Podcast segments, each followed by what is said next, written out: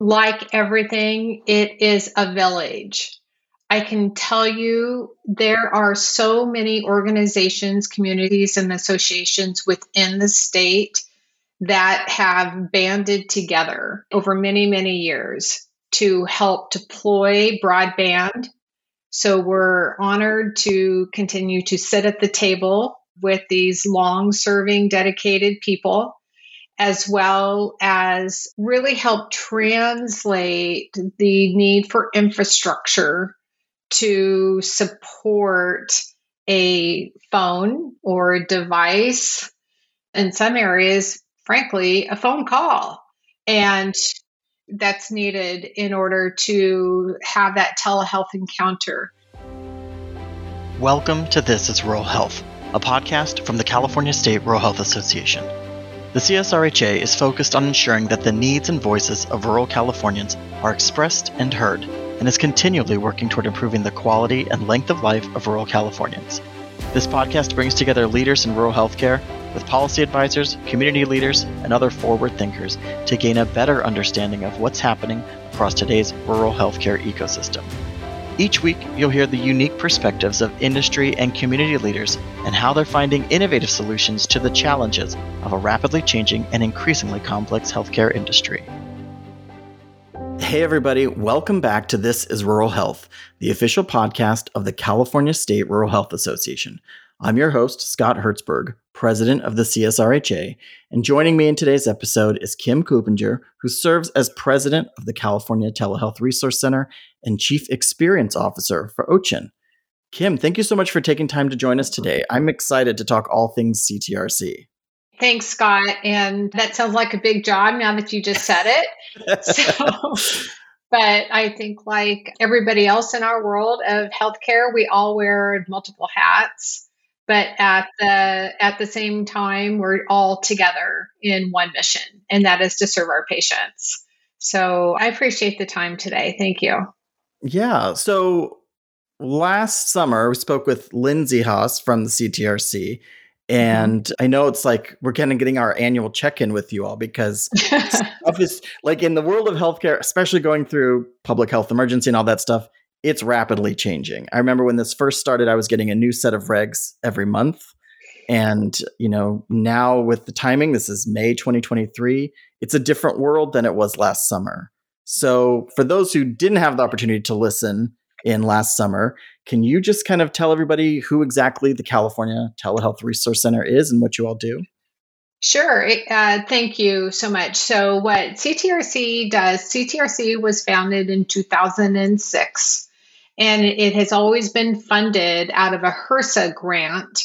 So there's many telehealth resource centers around the country. And in California, we're, we are blessed to have our hardworking crew under the California Telehealth Resource Center, which again is funded annually by HRSA. So they are, the team is non biased. CTRC is non biased. We're not part of a payer or delivery system. We're really out there working on behalf of all providers and healthcare organizations that are seeking to either build a telehealth program. Hey, where do we start? Where's where do we begin? What are the questions we should be asking? All of that starter package, the California Telehealth Resource Center team helps partner with you on. Or perhaps it's we've had telehealth, we've had it for a while, maybe we're just using it for behavioral health. What else can we do with telehealth? What are other people doing in the space of telehealth? So, how can you help us optimize our use of telehealth? So the CTRC team does that also. And these are very hardworking. They're doing it out of love. Trust me, there's no stock options when you're HRSA grant funded, um, as many of our healthcare organization partners. They are, you know, living under grants also. So, uh, again, out there in the field working really hard as well as you know some of these keeping abreast of what you talked about earlier referenced earlier what's happening now with the ending of the public health emergency fund. You know, what should we plan for and expect next, both at a state level as also a federal level? And again, the CTRC is your go to team who keeps abreast of all of those activities, both at a state level as well as a federal level. And you all are throughout, like you're in all 58 counties of California, right? So if you're in California, no matter where they are, CTRC can help you out. I know I work in mental and behavioral health, and telehealth has been huge for my company in the last few years. So you you mentioned OCHIN. What exactly is is OCHIN? Because that's greater than just California. OCHIN is is a like a parent organization, right? Yes. So OCHIN, so first of all, let's start with the main question. What does OCHIN, O C H I N, stand for? I think I guessed it last year. I guessed it last year and I could not pull that out of my hat if I tried. It used to stand for 20 years ago, it used to stand for Oregon Community Health Information Network.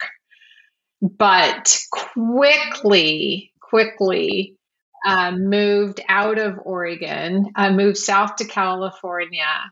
And right now, California is our largest state by way of everything that OCHIN does, which also includes our subsidiary, California Telehealth Network, that helps support broadband and obtaining broadband in the state.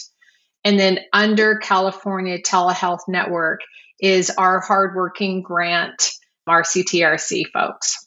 So at the end of the day, OCHIN really is, and along partnering with California Telehealth Network and then CTRC, it's all about providing the tools necessary for patient care, regardless of location.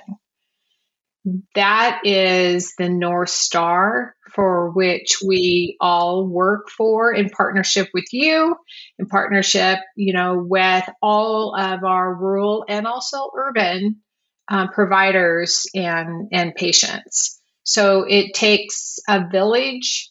And one of the opportunities when California Telehealth Network, when we were talking to CTN about merging, is that when you're grant funded, you know, you don't have the money for a marketing department. You don't have the money for an HR department. You don't have the money, right? And so through that merger, we were able to give some wind underneath the wings so that every dollar of the grant can be spent directly providing the necessary support services to the providers and o- OCHIN can, you know, do payroll and all, all, those other administrative functions for the CTRC. That's nice. I need to get an OCHIN. The the CSRHA is also grant funded, and there's like a handful of us.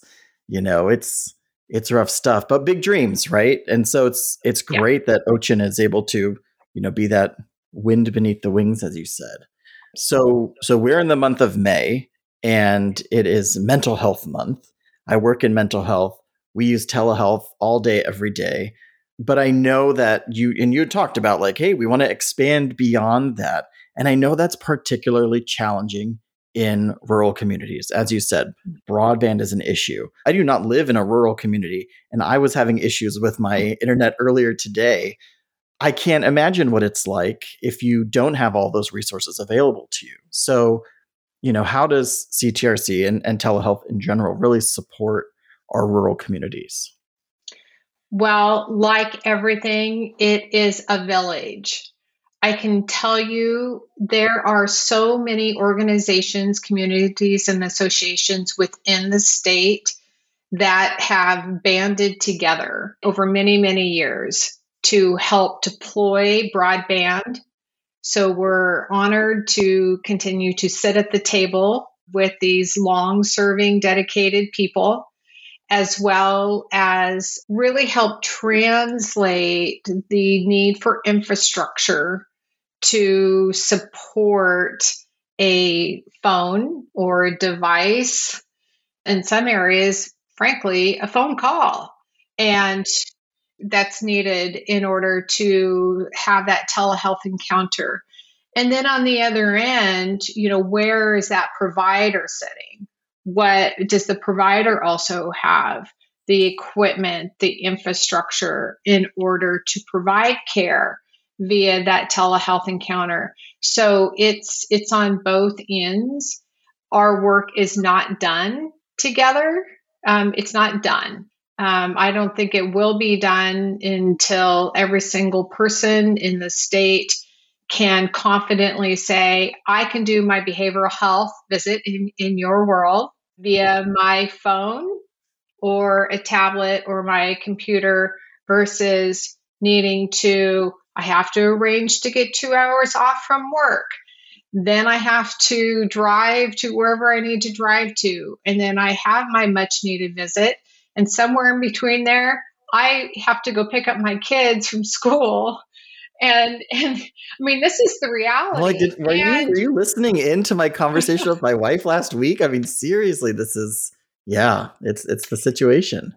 Right. And so in those kinds of scenarios, how many people forego and say, it's just too much. I'm not going to get that much needed care that I that I need because of all of these barriers versus taking a 20 minute or 25 minute break from work going into a room or your car or closing the door to your office or wh- wherever it is and being able to get that much needed care without needing to again take off work go deal with daycare daycare things maybe lose wages which i mean going to the grocery store right now nobody can afford to lose any pay between the grocery store and the gas station so so this this is what telehealth does it provides that care to the patient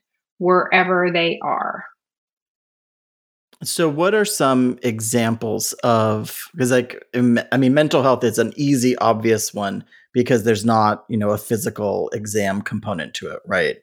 You you don't have to like check my pulse and and you know take my temperature and things like that. You're if I've got a broken arm, I'm not holding it up to the camera necessarily, but there are other care that's other care besides mental health care, right? Yes. There's there's a lot of care that has opened up you know the pandemic did a lot of terrible things to us worldwide. Yeah. And it also did force us to innovate and provide ways to to provide care in all different kinds of settings and so, you know, we have experience, we have direct experience with children being able to get neurological care again via via telehealth. We have examples whereby a baby is being delivered in a rural setting that needed a specialist OBGYN and they were able to remote her in within the room because telehealth doesn't always mean that the patient is at home necessarily. Correct. Could be That's that the specialist correct. is on the other side of the state and can be as if they were in the room. That's exactly that's exactly right. And and when you're in that kind of set situation, time is of the essence. You have mm-hmm. three choices, right? Bring the specialist in in in a telehealth way. That's option A. Option B, am- ambulance over roads, which in the state of California, your weather has not been the kindest this year. And so lots of road closures or fixed wing transport, you know, so it's helicopter or plane, which is very expensive and then again requires, you know, that the weather cooperates. So, being able to remote in as a specialist for an emergency delivery. We've also had experiences of people remoting in for stroke and also cardiac issues. All of those are examples whereby telehealth has been able to give that much needed input or care at the time that is very time sensitive. Yeah. Yeah, that's that's I hadn't considered that. I've been I think I've done 3 or 4 episodes on telehealth and I have never considered those mm-hmm. those other features where the patient maybe is able to be at their local, you know, clinic health center, but the person that they need to work with is not. That's fantastic. I know my my wife had a situation, you know, several months ago where she just needed to do a follow-up, you know, post-surgery follow-up but her provider was an hour and a half away. And she said, Oh, yeah, we can just quickly pop on the computer together. I just need to talk to you and and see you. And you know, that again, save my wife, like she's a teacher. So it's like she'd have to get a sub for the day and, you know, drive hours and all this stuff. Or she popped into her car, got on the phone, and was able to do that follow-up five minute appointment. So many benefits to to telehealth. There, there's so many benefits. And does it does it address every single situation? Of course not. You know, there's always still value to in-person care, but it's an option. And in in this world and the pandemic really threw us into what are those options? You know, we were able to during the pandemic to obtain a grant in order to deploy remote monitoring devices for patients. So hypertension, so that's the other, you know, being able to use devices to do remote monitoring for patients, especially during pandemic, people with comorbidities. So they may have hypertension or asthma or other underlying conditions for which made them at high risk during the pandemic for COVID and being able to monitor them remotely using devices and then also adding in a telehealth visit. So again, patient didn't need to increase their susceptibility by going into a facility. Pro- provider would be able because those facilities full of sick people, right? That, like that's exactly that's exactly right. Or maybe yeah. again, the worst of all worlds is to forego seeking any care. Which I think happens more often than than folks realize that yes. they say, "Well, it's not so bad yet. I'll just you know, go to bed early and take a bath and I'll be fine." And like maybe that's, not. Maybe maybe you actually do need to get that care. That's exactly right. Okay, so you you all are grant funded and that kind of helps offset a lot of what you're able to provide to others. So you talked about remote monitoring. What sort of other services can does CTRC do and and you know who are they working with? So CTRC is working with many, many, many providers throughout the state, all shapes and sizes, uh, clinics, of course, you know, the the clinics, hospitals, independent providers, we will work with schools. Schools are a community hub. So there's many, many school-based health centers for which perhaps they are providing services for for the kiddos. So they could provide behavioral health support. Perhaps they need a link to a behavioral health provider that isn't in area. But again, you can set up the telehealth visit in school, link to the provider. Maybe the provider also could consult with that kiddo's main provider. So there's a consultation provider to provider ability also. And then also a visual. So specialists can get a visual of that child and which often picture can t- can tell a lot you know you work in the field so you know if someone's sitting across from you whether versus just audio how are they presenting? Yeah there's a lot that can be can be seen that you maybe won't think to volunteer. That's exactly right. So ctrc will work with pretty much anyone who calls us. And we have lots, lots of tools. So when you go, first of all, to our website, there are there's many many tools on the website. So that's option a option b on the website is information about up and coming webinars for which who doesn't love to actually ask somebody in the room a question? I'm, I'm a big fan of i want to ask a question to a real life human being. And so so there's webinars. And then coming up is our annual conference. So coming up in June is, which also you can find on our website, is our 2023 telehealth summit. So that's okay. So your website is caltrc.org, right? Correct. caltrc.org. Yeah, we'll make sure to get that in the show notes for sure. Okay. Um, okay. So so talk to me about this this conference that you have coming up, and then I want to dive into the PHE. So the conference coming up this year will be virtual. Before the pandemic, we always had the conference somewhere in California in person, but it was too late this year to find a venue. So this year will be virtual.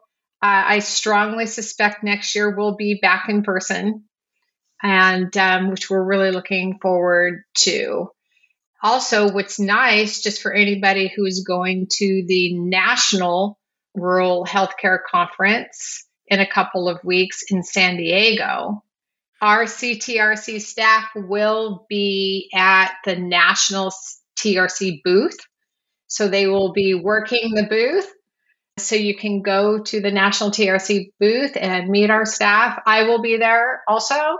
But again, by level of importance, our staff is much more important than me and they they are they are the subject matter experts so we will be there at the booth all right so we've got the national rural health association yes in at the end of may down in san diego and then the ctrc is june 13th and 14th and that's Correct. virtual okay Correct. well i'll make sure that we have the links for all that in our show notes so folks can can sign up for that definitely okay. Okay, so PHE. so PHE. So so it's it's ending. At the time of this recording, this is May second. Um, the PHE is ending on May 11th, which is next week, and this so this is the the federal COVID 19 public health emergency, and for for some folks, it's the ending of it is going to be a big difference to what they're doing right now especially if you're not in rural. but if you're in rural, there's some stuff that's going to stick around. So, and I know today I even got emails from folks saying, "Hey, can we still bill for telehealth?" Like it's it's still coming in today. A lot of people are unclear what exactly is is changing, what's staying. So, can you please uh, shed some light on on what, you know, June and beyond will look like for rural telehealth? Sure. So again, this is a tricky, tricky situation. So I'm going to summarize it. And then uh, again, we have lots of detail on our website, as well as we're more than happy to talk about this, you know, together, as well as we'll talk about it at our at the conference. But in summary, to be to simplify it, the wonderful thing about the state of California is that Medi Cal has permanently extended much of the coverage. So, Governor Newsom, and again, I'm sure a million people that today I don't have all their names, um, as well as OCHIN and our policy and advocacy team as well as our TRC folks. That Medi-Cal has extended much of the coverage for the state in the space of telehealth. So fantastic. They're, it's so fantastic. And just again, a big shout out to uh, all of the swarms of people that help make that make that happen. There's some exceptions because there's mm-hmm. always mm-hmm. some little, you know, fine print so, so one of those exceptions is that a patient needs cannot be established as a patient for a provider via audio only. So so you have there's some exceptions there. So we're more than happy to walk you through that, but there is there are a few little exceptions. And then at the federal level for Medicare, Medicare coverage for telehealth, that is really that next that's that next step. And we are it's a call to action to to have coverage for our Medicare patients at the federal level. OCHIN is in DC working on this on behalf of California as well as all the other states for which we have a presence in. But that's that's really what the next step is going to be. There's some details also about prescribing so, when we talk about medications for prescribing controlled substances, so the DEA, so that stands for Drug Enforcement Administration, they have proposed to limit some prescriptions to a 30 day supply. So that's that's pending. There's some details about refilling. So those are some things that people are going to want to pay attention to not a definitive rule yet. It's a proposed rule. And so we will be track are tracking that, not will be, we are tracking that closely so that we can provide all of the information on those rules as they get solidified again out through our website, but also webinars and all the other communication vehicles that we have as part of TRC. Okay. Yeah. And I just popped onto your website and my goodness, it is overflowing with wonderful information. There is yes. There's a new blog post. There's a really cool timeline with links throughout the timeline that lays stuff out. So I, I strongly recommend caltrc.org. Folks, go check it out. It'll answer a lot of your questions that you have.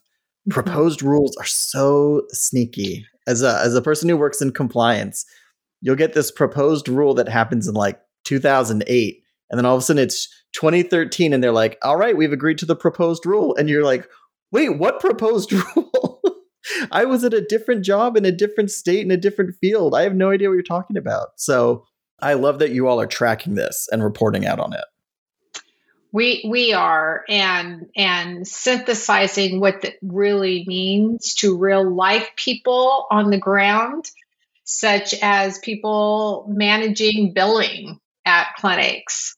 You know, oh yeah, the rules? coding compliance that's going to happen here, and yes, yeah, yeah, exactly. This, this is huge.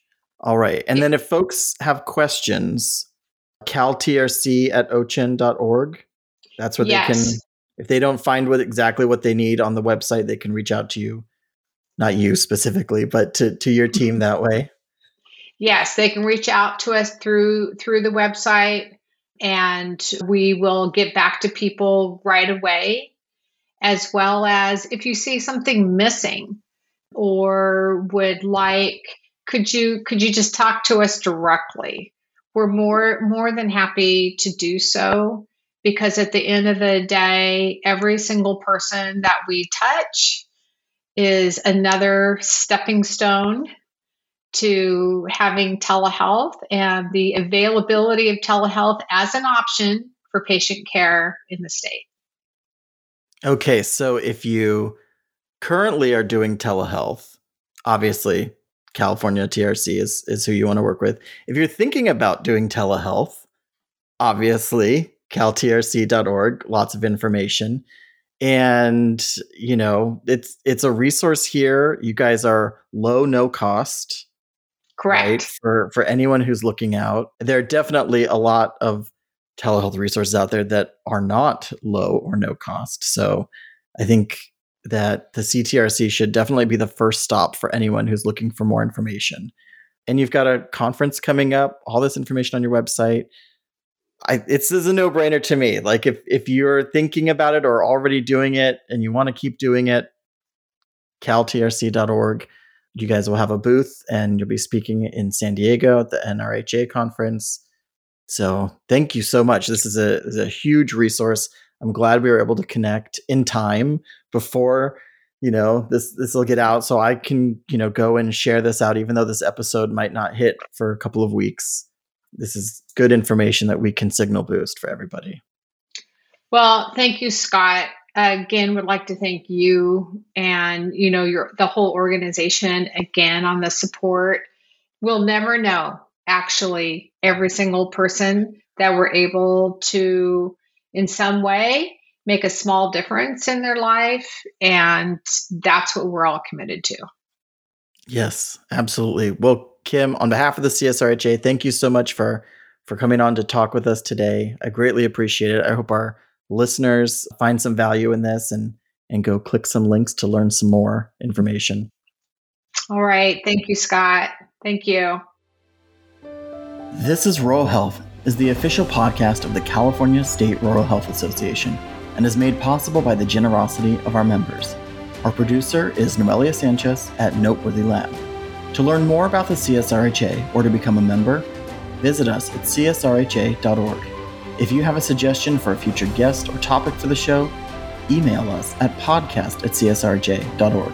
To make sure you don't miss any future episodes, please be sure to like and subscribe to our podcast and to follow us on Twitter at CSRHA Podcast.